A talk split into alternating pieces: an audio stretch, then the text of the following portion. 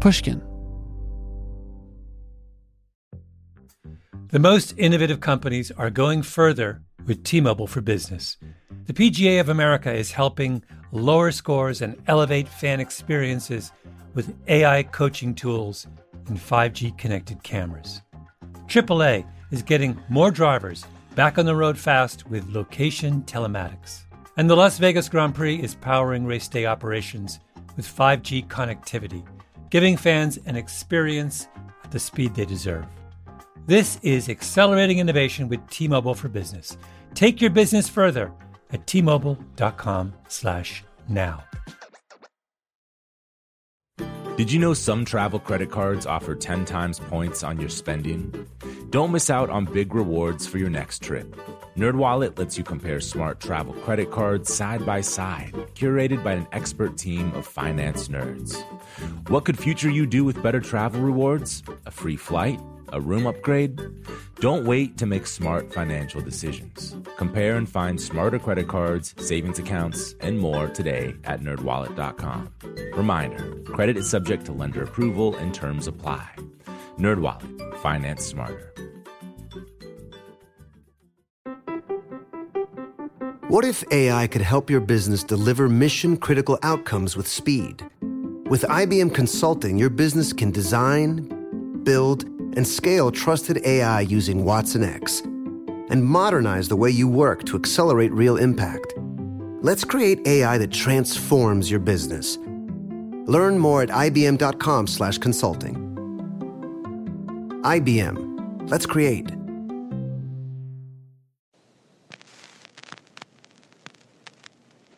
What you learn as a creative person, I think, is very analog or very uh, parallel to what you learn in life. Is that while you're losing hope and faith and, and, and stuff in one way because you're seeing that the world is not as beautiful and marvelous in many ways that you expected, you also grow muscles along the way to cope with it. And if that balance is okay in your life, you'll survive, both as a filmmaker and as a human being. And some people are too vulnerable, so they get crushed along the way. And those are the ones you should care for and support, you know, both artists and human beings. And I think I've had enough muscular growth along the way to keep going. And that's been the one thing that I'm kind of happy about. But a part of that is going through the process. That was Joachim Trier. I'm Sam Fragoso. This is Talk Easy.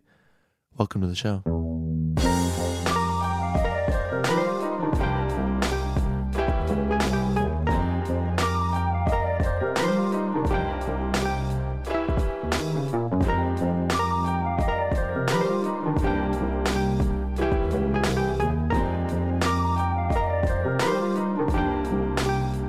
Joachim Trier is a staggering filmmaker.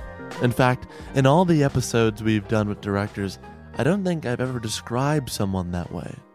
But there's something distinct about Trier's work. It's melancholic and potent. Its dramatic tensions go for the jugular and end up piercing your heart. The Norwegian talent started early in Oslo, Norway, where he grew up with supportive parents, including his sound technician father named Jacob Trier has a fairly clear trajectory. It's something we chart in the episode you're about to hear. But what we also get into is his body of work, which started with Reprise, then Oslo August 31st, then Louder Than Bombs, and most recently, Thelma. What's impressive about his movies is that each of those are their own movie. He's not interested in doing the same shit again and again. I think that's probably what's so painful for him and he describes that pin in the episode, is that each project is a new one. It very much feels like he's pressing the reset button and getting behind the camera. Over the past few years, Trier and I have had a few different conversations depending on which film is about to come out. I wouldn't describe our relationship as friendship because the only time I see him and talk to him is in the context of an interview but there is something to be said about this kind of relationship, one that on the outset appears to be transactional, and yet within the dialogue itself feels very personal. Anyway, despite having had many interviews with him in the past, there's always something new and interesting and more to talk about. I actually don't think we've sat down for this long before. So we cover new ground that we haven't in the past. Even now, there's something fresh and interesting to talk about. If you can this week or the next, I definitely encourage you to go out and support Trier and his new film, Thelma. It's put out by The Orchard. It's in limited release right now, but if people keep seeing it, it will expand to more and more cities across the country. It is a movie worth your support. Now, finally, here is Joachim Trier.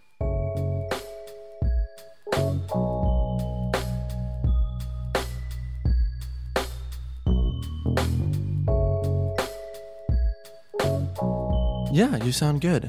You sound good. How are you feeling these days? I'm okay, actually. It's been slightly exhausting. By the way, nothing's better than someone saying, I'm okay, actually.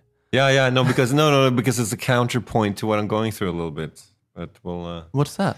no, I mean, I shouldn't be complaining. It's I'm on the road with Thelma, and it's fun to screen the film and meet journalists. But it's just the fact that I've been going from Sweden to Denmark to the UK to Paris to New York, back to New York, back to Paris, back to LA. You know, I'm kind of uh, traveling at the moment, Yeah, and uh, that's fun at the outset. But I've I've done a lot of interviews. right.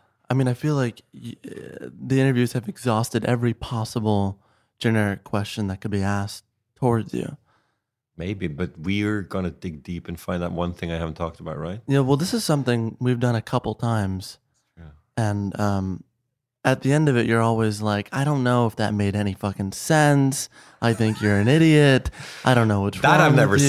said. You always say this to me. I have it on. Re- no, I'm kidding. No, I never thought you were an idiot. I think it's it's it's it's fun to try to explore a new angle on something. And a part of when making a film, which is so important to remember, is that everyone sees the poster, the trailer, they hear a pitch, they see the director on stage at a Q&A, and we're all you know pretending that we know what we're doing. But as filmmakers, I find, at least in my case, that you create something and part of it is exploring and figuring out something and you're lost and you're fumbling in the dark and you don't really know and you make all these narratives and you tell everyone like this is the film we're making or and then it changes a bit and you don't really know and then when it's done You're you're asked to answer everything. yeah but then also you learn and you actually the questions lead you to understand what you've done and you meet people. And that's the kind of upside of the whole process of touring is that you meet people that maybe have taken what you've done to heart. And even your previous work continues to be uh, illuminated by people who you know right now people mention you know oh it's great to talk to you about Thelma but I would just want to mention that this and or that thing about louder than bombs and I would learn more about that as well you know? Right. Well, people are combing through your filmography.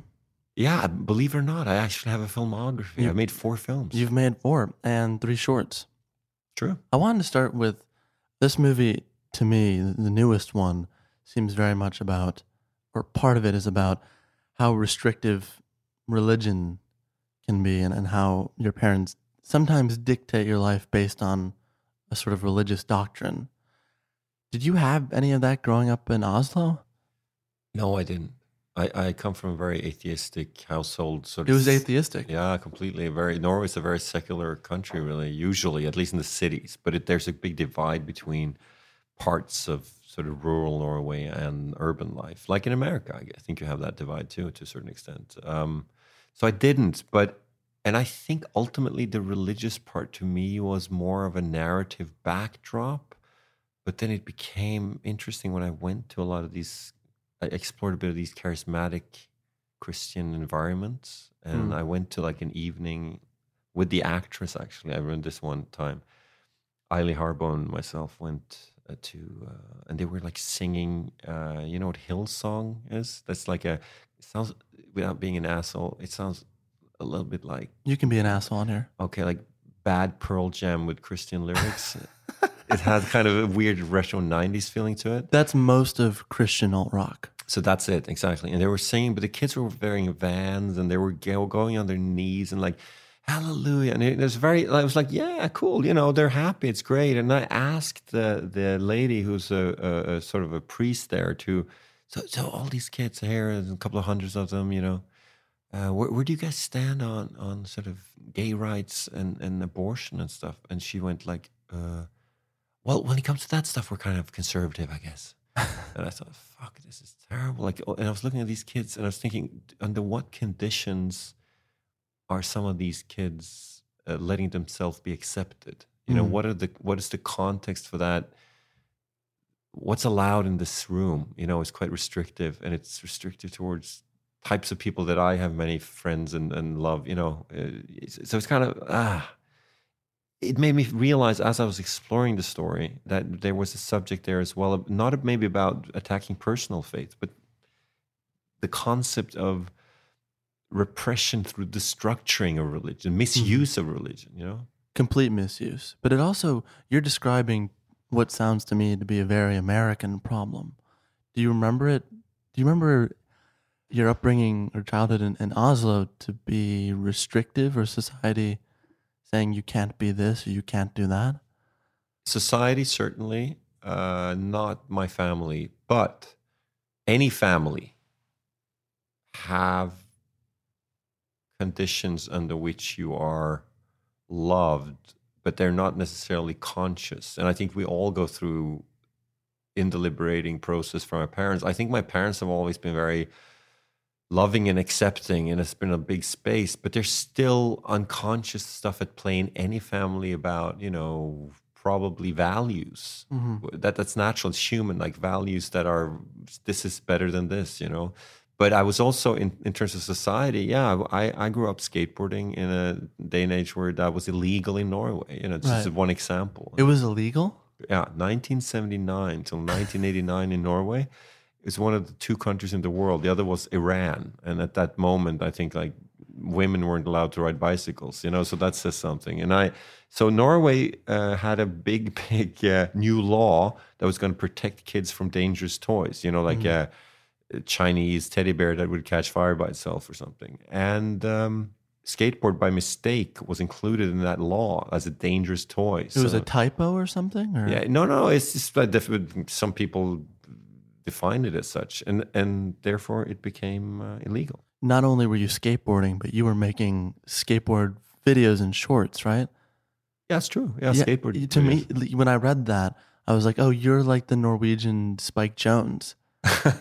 I would take that as a compliment. I think he's very, very gifted and it's a very a great filmmaker. Um, yeah, I guess. Well, well, skateboarding was kind of exciting. It was subcultural. All the freaks were the skateboarders. You know, we were listening to the kind of weird underground music, uh, SST records. You know, like Bad Brains and Dinosaur Jr. and the Descendents. Uh, Would you call yourself a freak at that time? no, I wouldn't. Not at all. I felt cool as hell skateboarding, but it but it was. I realized that we weren't so popular with the girls when we were wearing baggy jeans that were like like a tent baggy. You know, like they were like ridiculously Mm. Like baggy you could fit another person in there. uh, three at least. You know, it's ridiculous. but but you know, so we weren't. We were kind of at least taking the position of a subcultural outsider, but we did it as a group, and it felt like we had someone to connect with. You know. Do you remember making work back then at that age and, and being conscious of you perhaps pursuing a certain art form? Or was it just, ah, here are my friends.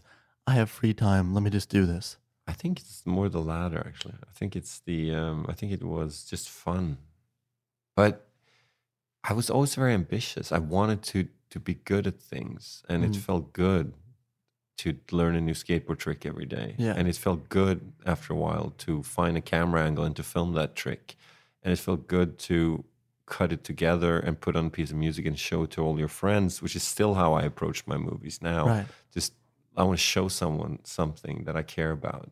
And now it's not someone jumping down a staircase doing a 360 ollie uh, or something, you know, but it's I guess more complicated human stuff. Ambition is something I think in every interview we've done, it comes up at least once. Yeah. And I've always been very impressed by how you identified your ambition pretty early on. Mm. Did your friends admire you for that or did they find it annoying? Probably both. Uh, but the thing is, as a skater, we were all ambitious.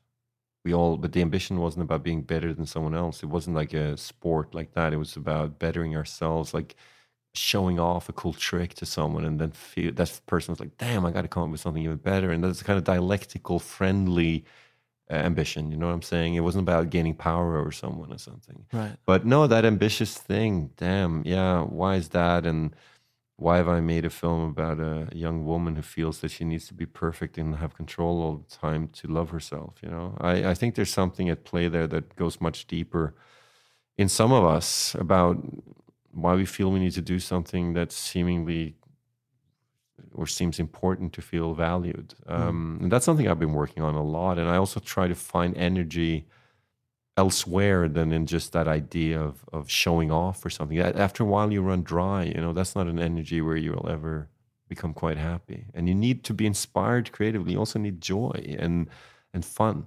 Mm. Are you someone who looks at your body of work and thinks, oh, okay, I've made stuff of value? Or are you particularly critical? again, it's I'm sorry for giving you these double answers all the time, but that's how the truth functions. I guess it's always. I love not- when you do this. It's actually. not not one thing. Yes and no is the answer. I mean, uh, I'm very very proud of the collaborations, and the films have clearly, when I talk to other people, meant something to others. right. Not necessarily to everyone in the world. I, I you know, it's still like little groups of people here and there that see my movies, but enough to, that it feels worthwhile and valuable. And I can I can have moments of big pride. I can even have moments, and this is embarrassing to to admit to, when you know, certain people are dismissive of, let's say, in America there were a few critics who didn't understand "Louder Than Bombs," mm-hmm. and then I see them embracing something that's just very conventional. I'm like, "Fuck you! Who did a voiceover like that? I flaunted that trick for you." And and who did something where it's about grief in a family, but it's also about how we perceive conflict photography in our society today. Like, who's done that? You know, mm. fuck you. Like, I can get angry like that and pride, and that's it's kind of pride. But I think that's But I- good. yeah, it is, but it's also very shameful because then you start really. yeah, but it's honest. Yeah, I know, I know, but but this is difficult to talk about. But but then I also have the other moments when I feel, particularly while working, I feel very, and that's the that's the I don't feel great about my work moment. You know, I, I during the process I feel terrible sometimes. Really, I feel every film I've done, I I feel like I've failed at, so- at several points during the process, like really. And then I try to get back up and we continue. And there's a great moment again when we feel we succeed with something. But it's, um, we were fortunate enough to be invited out to AFI last night to, to meet the students. That was great fun. And they saw Thelma and, and I was on stage with Eskil, my co-writer and old friend, you know, and Great. and it was weird because we were suddenly asked all these personal questions about our, our, our work process and and Eskil said that every time Joachim comes off set because he's not on set obviously and he, we write together and I go and shoot it.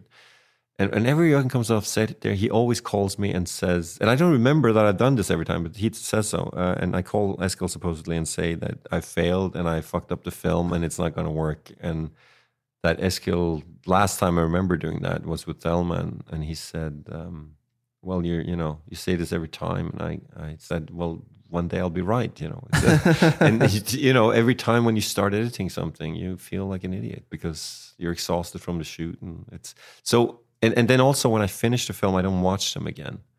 You know, I have this ritual when the when I do the premiere in Oslo, which is usually after the world premiere at some festival. I I gather all my friends, all the colleagues, as many people as possible that worked on the film, and mm. I sit with them and I do my speech of gratitude towards the team and the actors, and I end by saying, "This is the last time I'll watch this movie, and I'm doing it with you." And it creates this kind of moment of, and, and it's true, except for with Reprise that I want I've watched once more, but but the, all the others, I, I don't I don't want to go back to them. I'm done with them. Mm.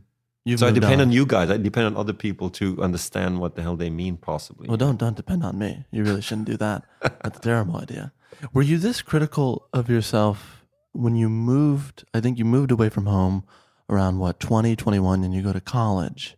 You go to two different schools, right? yes. From uh, 95 to 96. Mhm.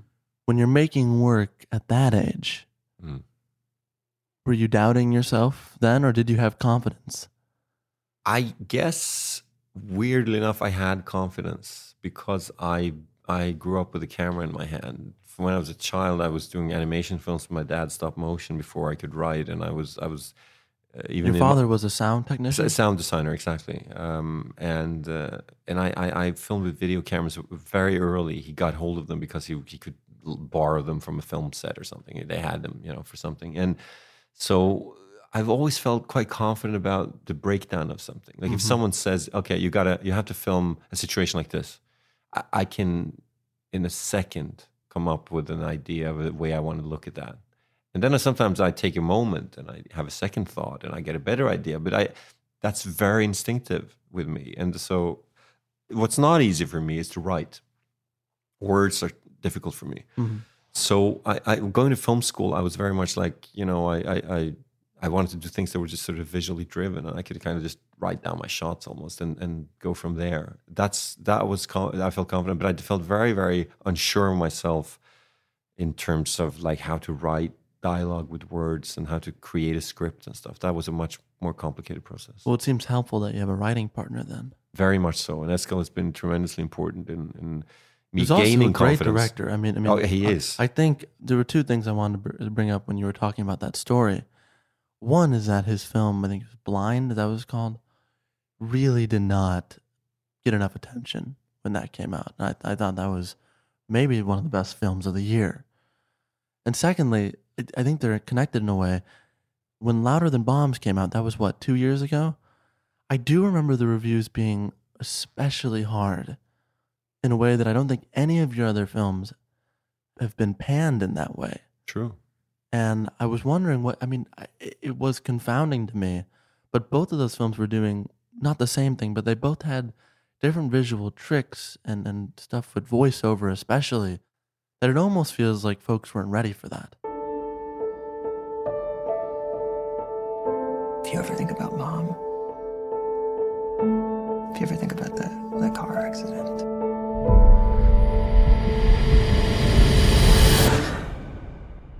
Why?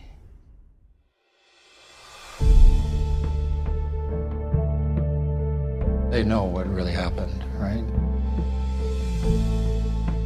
Jonah does. But Conrad, well, he was 12. Hey, it's me. So what are you doing? I'm with Kenneth and some others. Oh, okay. he's not doing that well. I don't, I don't think you should tell him. Don't you think he deserves to know the truth? The truth. What is the truth?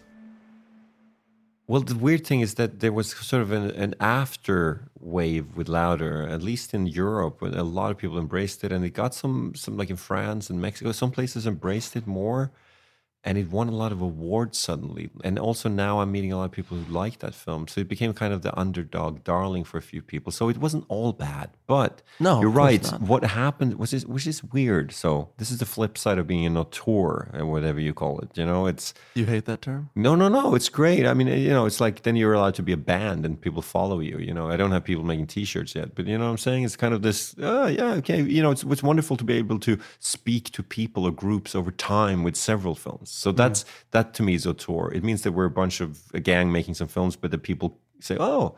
We'll watch the next one with this gang. You know, that's cool. So that's good.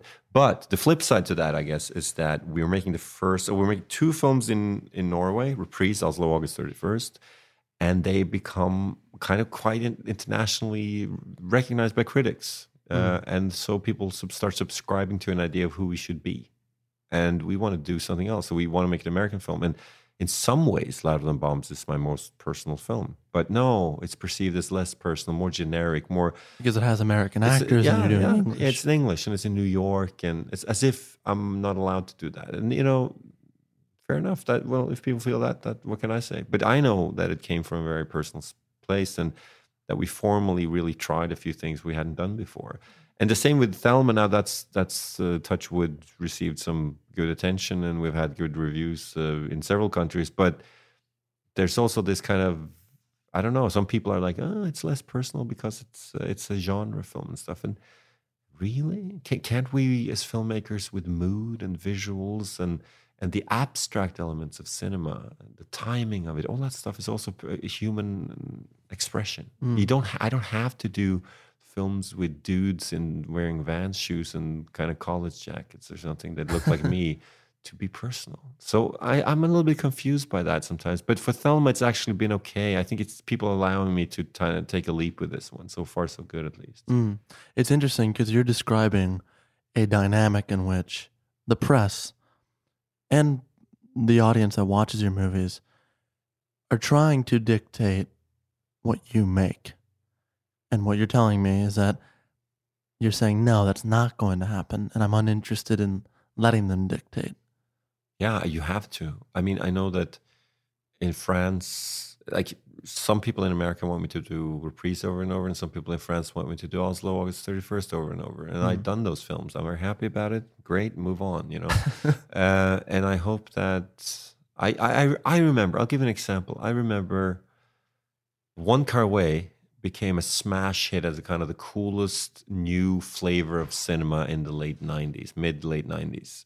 Chungking Express, Fallen Angels, and then Happy Together. And they were somehow aesthetically felt like a development of a style and they were uh, different films but there was a kind of a development of a new style he was shooting with chris doyle and and commercials started looking like that and everyone wanted to kind of do the Wong Kar-wai style and you know he was he was like the hippest kind of post tarantino director in the world. And i remember that moment when like wow this guy has peaked probably. And then he did in the mood for love which was such a different style and it felt like yeah he nailed it again with something new. And we were like rooting for him because you, you're feeling the exhaustion of that kind of reverse stock celluloid look that he was doing and, Right. and you felt it's become so beautiful but we we've seen this now. Where are you going to go? And he went somewhere else. That's great. And then when you watch years later grandmaster which is a brilliant film. Right. it's really really amazing an allegory of the death of cinema the way i interpret it but it's beautiful. And uh, again he's doing kung fu but he's doing it in a like a he's just a great filmmaker you know? So i'm inspired by that and i i uh, i think it's important that that that you also you're also responsible to move forward creatively towards yourself and towards the audience Mm. Do you think you have? I hope. I don't know. That's up for other to judge. I did some new stuff with Thelma. I shot CinemaScope, shot digital for the first time, and I used 200 CGI shots to tell a personal story. I hadn't done that before. Right. Yeah, I noticed that was definitely different from Oslo. Hmm. Uh, I don't remember the CGI shots in Oslo. exactly. Couldn't afford them. No, you could have done some CGI heroin shots in Oslo. That would have been great. Thank you. No, but People I had such a great actor in Anders Danielsen Lie, and he shot up a real syringe in his arm for real. No Mm. heroin though, but Mm. uh, you know, so we didn't need the effects. I think, you know, I don't want to harp on that movie because we've talked about it a, a few different times and everyone I'm sure has talked to you about it. But I do have this distinct memory of it played Ebertfest. hmm I, I think you were there for that. I was. I was. Yeah. I had not met you at the time. I was like 14. And I remember going into it thinking, oh, I don't know if I want to watch this. This seems like a lot. I'm tired. I'd stayed up late the night before. Like, I, didn't, I think I'm just going to go eat lunch. And then I was like, no, I'll try it. And it was unquestionably the best film I saw there and of that year. And I'm still adamant that it's one of the best films of the past 20 years. Thank you. And I know that's strange for you to hear, or maybe it's it's odd because you've made other films since, and you're gonna make more films after. And I don't want to pin you to that, but I do want to ask you: when you finished it, did you call Eskil and say, "I, I fucked this one up"? Yeah, I did. I even called my mother. I remember, like in the jur. But listen, dude. I mean, there's something that happens throughout editing too. I think if you saw the first cut of all my films, you would kind of agree with me that they completely didn't work at the time. Um, but that's the process, you know. And uh, the whole thing is it's about subjective re kind of re. You got to change your perspective. You got to readjust yourself to what the discrepancy between what you thought you were going to do and what you actually did.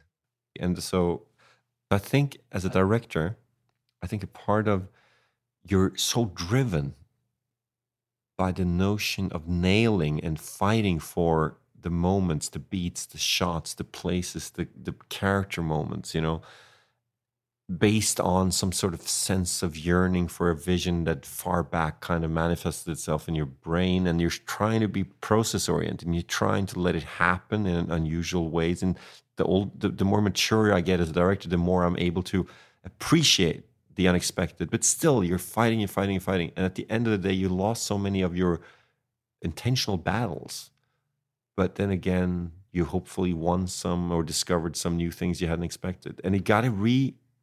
Your perspective got to go there, you know. That's tough. Yeah, you can't be stuck on the battles you thought you had to win. No, but but you're also doomed to have to believe in those battles while you're doing them. Yeah.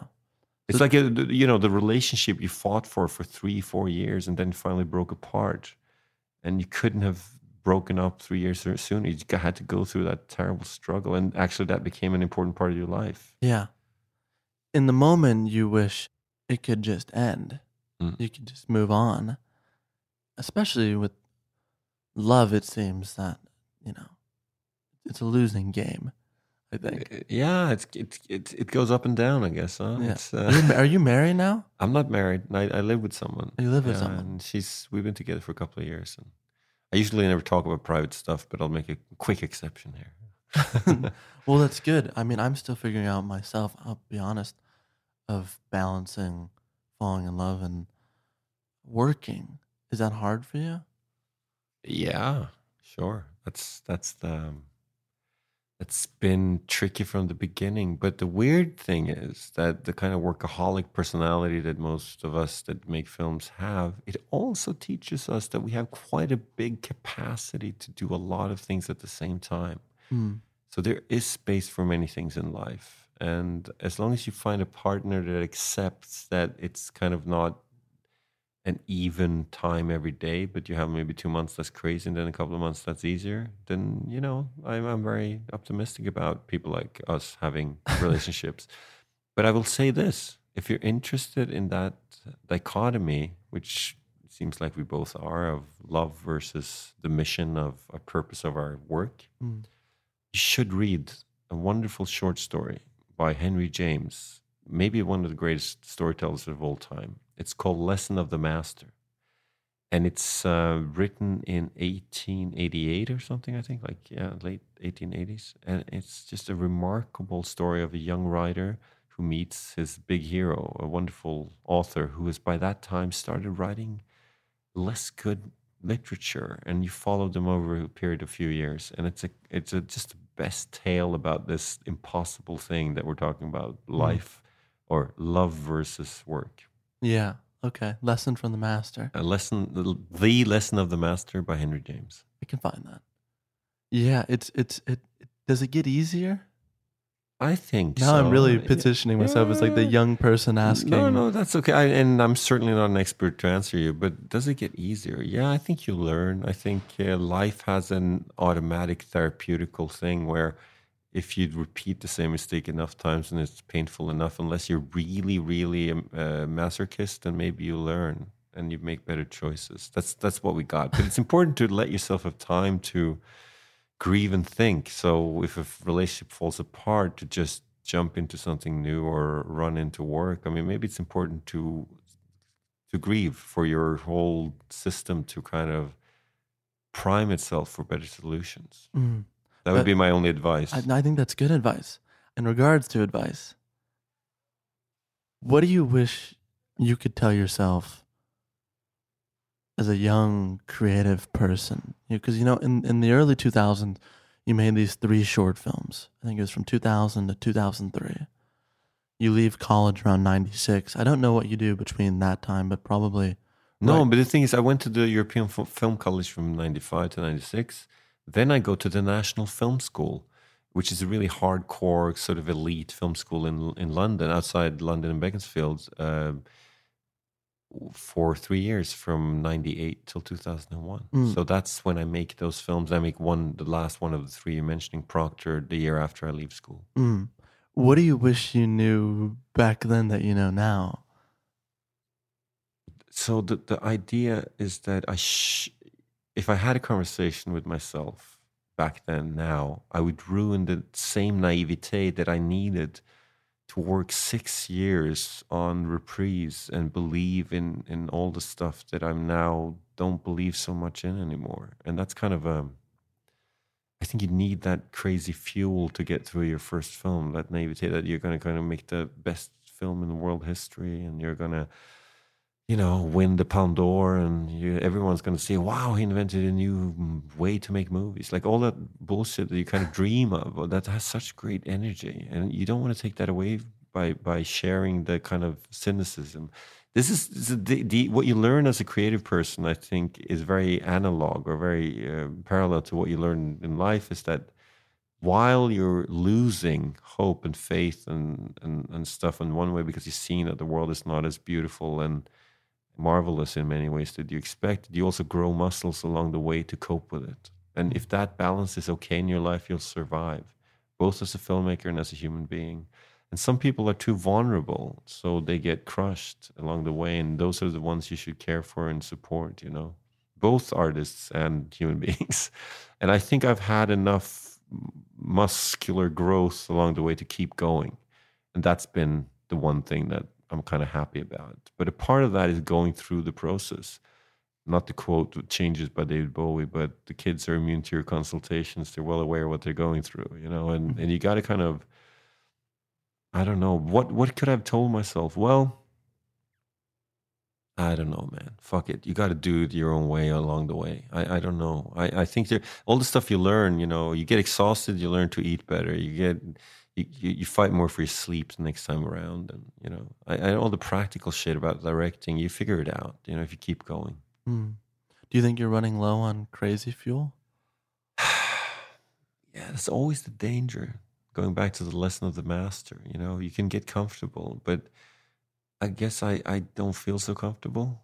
And I, so I guess I got something still to do. But when I when I'm talking about the stuff that that mustn't make you cynical is the fact that if a critic love you, they might also hate you later on. If a festival digs you or supports you, maybe maybe they won't forever. Some of your collaborators will disappoint you, others will surprise you. I mean, you know, all the all the um, Everything else but yourself is temporary. It could go away. Just we could also go away, but especially other people and what they want. Their desires are finicky.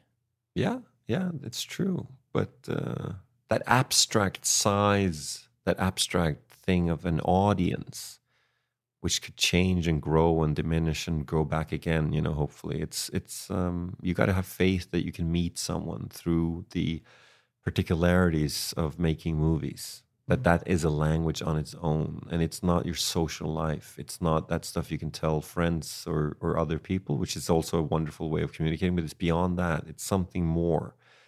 It's something like uh, a little time capsule of something that you really, really worked hard on, and then you let it go. And that's kind of cool, you know. And and that in itself is the kick. And I'm trying to keep focus on that because the whole the, the strategies of careers and all that stuff, I really care about it, of course, because I'm really concerned with getting to make more movies.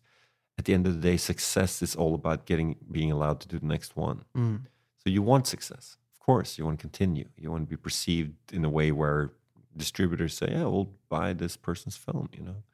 But at the same time, it's the kick of making it, um, which is the kind of perversity of it, because half the time you feel you're failing. Yeah, I was about to say that's when you feel worse is when you're on set. It seems Yeah, yeah. No, that's not true. Actually, on set, I'm pretty happy a lot of the time. it's it's after. It's after. It's when Okay. I'm done. No, I'm, and this is the thing. I like shooting. I love the actors. I, I dig hanging out with, on set with and getting shots done. Every time you do a shot that you enjoy or you feel good about, it. and that's not every day, but you know, that that's a, that's great. That's the coolest. That's a wild pendulum in terms of feeling very happy with the actors, Mm. and then within a day, within that same day, leaving set and feeling like I need to call my writing partner and tell him how awful I feel. Yeah, yeah, yeah, yeah. yeah it's it's a crazy. It's a self-imposed bipolar disease almost. not not to be flippant about it and laugh at that, but you know, it's it's a very roller coastery. I've never of- heard it described that way, but it's that's really great.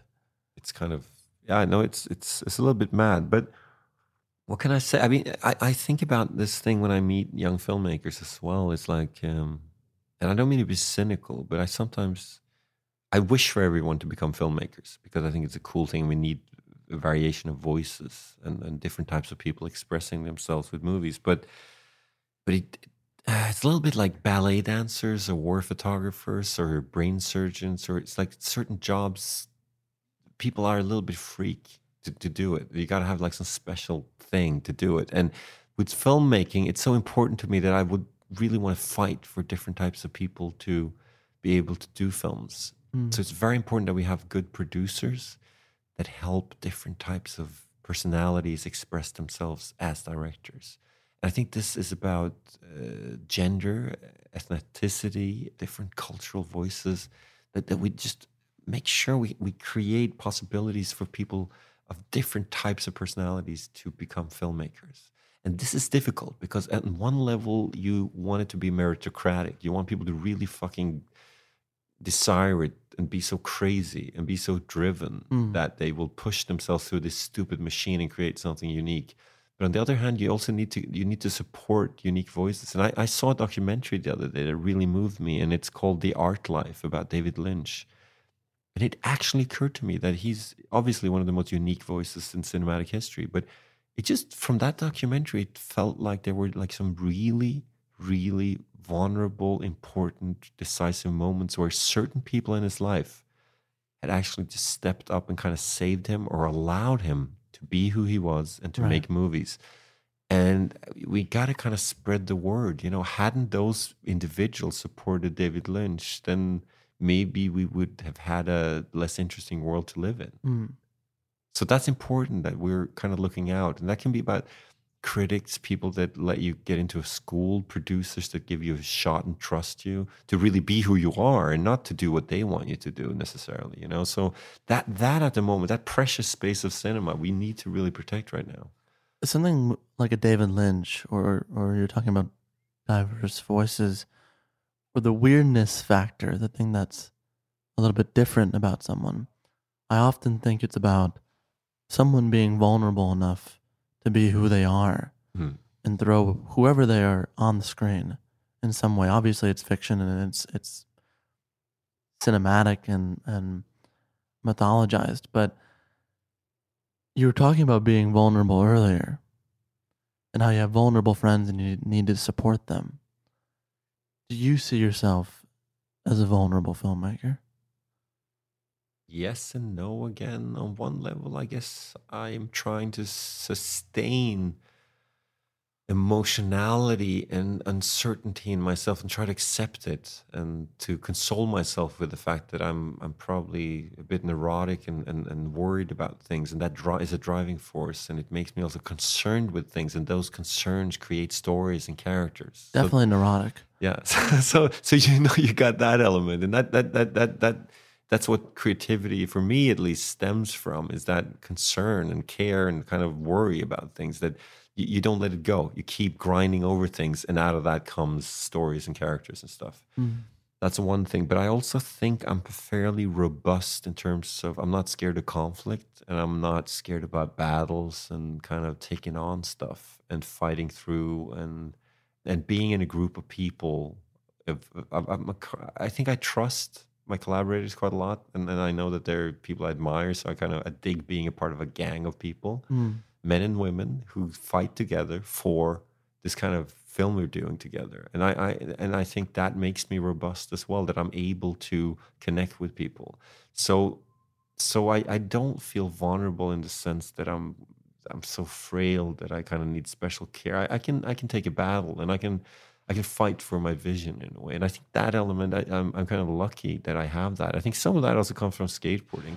I broke in both my arms, my leg, and my ribs, and I've had three concussions. I once had a concussion so that I saw CinemaScope for like a couple of hours. It was like really worried. They were worried I was going to go blind, but it actually popped back in, you know, Mm. after a while. But so I'm not doing this as a sort of braggy look at my scars kind of thing, but I think I I've been okay about slamming, you know, falling down and getting back up, and I trained that quite hard. So I I also have that robustness. But the, the clue is, I guess, with films to not get cynical and technical because the machine and the pressure is so big. So you lose that other vulnerability that you need to be to, to be with actors. Actors, for example, are the most im- crazy impressive people to sustain emotions that all your system, your brain, your rationality will try to suppress because you feel sad, you cry, and most of the time it ends after 20 minutes. But Mm. an actor might have to keep that emotion open for eight hours while shooting, and that's that's so impressive.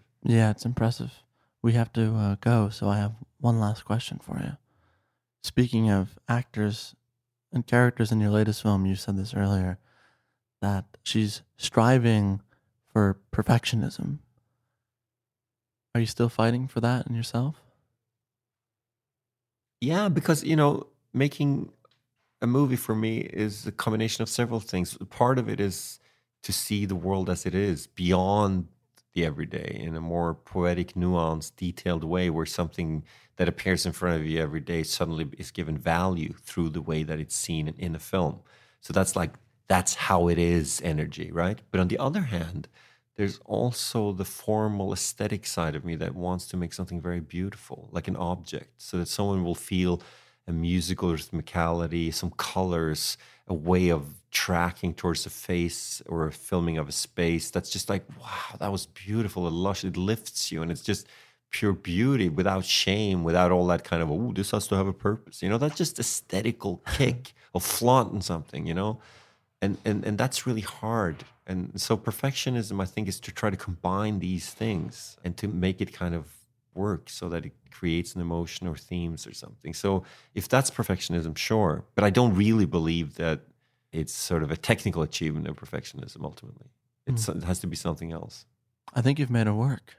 Well, thank you for your faith. It's always nice to talk to you because you, I think your real talent, it's all about listening because the clue is that you when you ask questions and you sit here and look at me and the listeners won't know this, it actually you make me feel like what I say matter to you. And that's the whole clue. It does matter. No, no, but I feel it. I feel it, and, and you know, you know, then, then then I open up. You know, so that's that's a talent. Yeah. Well, I appreciate it. Thank uh, you, and thank you for caring about my movies. Of course, Joachim. Uh, thank you so much for coming on the show. It's always a pleasure. Thank you.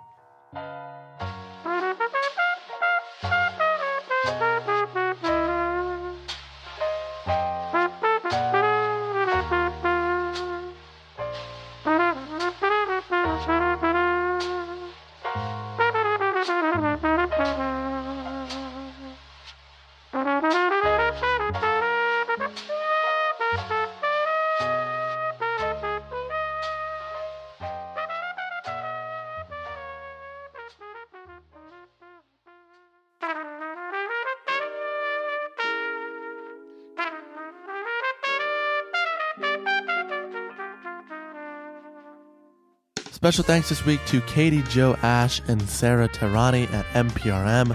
Without them or their office space, this episode does not happen. As I said at the top, you can see Thelma in theaters now. If you do so early, then it will expand to more cities across the country. For more info about Trier's body of work, including Oslo August 31st, Reprise Louder Than Bombs, be sure to visit our website at www.talkeasypod.com. If you enjoyed today's episode, you'd probably enjoy past conversations with directors like Miguel Arteta, Kelly Reichardt, Janicza Bravo. You can find all those in the archive on iTunes and SoundCloud, and, of course, our website. As always, our show is executive produced by David Chen, graphics by Ian Jones, illustrations by Krishna Shenoy, social media by Max Ship. Our associate producer is Valerie Ettenhofer, and the show is produced by Dylan Peck. I'm Sam Fragoso. Thank you for listening to Talk Easy. I'll see you next week with Rory Scovel. So long.